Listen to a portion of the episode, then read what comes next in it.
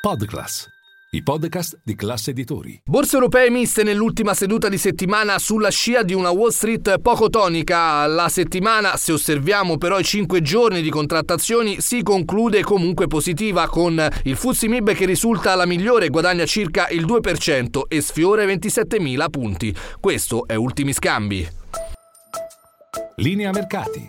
In anteprima, con la redazione di Class CNBC, le notizie che muovono le borse internazionali.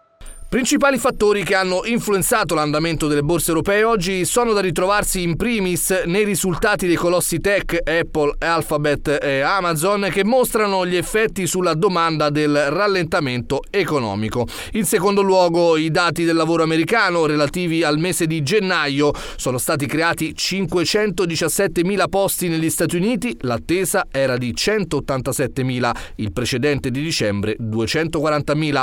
La disoccupazione dunque scende al 3,4%, le attese invece erano per una salita al 3,6%. Questo da un lato è un dato positivo, dall'altro potrebbe stimolare l'inflazione a rialzo, ad esempio perché con nuovi salari c'è più moneta in circolazione. Ma scendiamo nel dettaglio di Piazza Affari, tra i migliori Pirelli che guadagna il 3,6% dopo che Morgan Stanley ha alzato il rating a Overway e ci sono poi anche Fineco Bank, Campari e Saipem dopo i rumors sull'imminente ripresa dei lavori in Mozambico per il progetto di Total Energies relativo al gas naturale liquefatto di cui Saipem è parte. Tra i peggiori è Piazza Affari Intesa San Paolo, che ha presentato i conti. Intesa ha raggiunto un utile netto da 5,5 miliardi di euro, esclusi gli 1,4 miliardi di accantonamenti di valore per Russia e Ucraina. La banca supera così l'obiettivo del piano di impresa 2022-2025 di oltre 5 miliardi attesi per il 2022. L'obiettivo rimane comunque quello dei 6,5 miliardi di utile netto al 2025. Quanto alla solidità patrimoniale, il CET1 ratio aumenta da 13,2 al 13,5%. L'amministratore delegato di Intesa San Paolo in conferenza stampa, Carlo Messina, ha sottolineato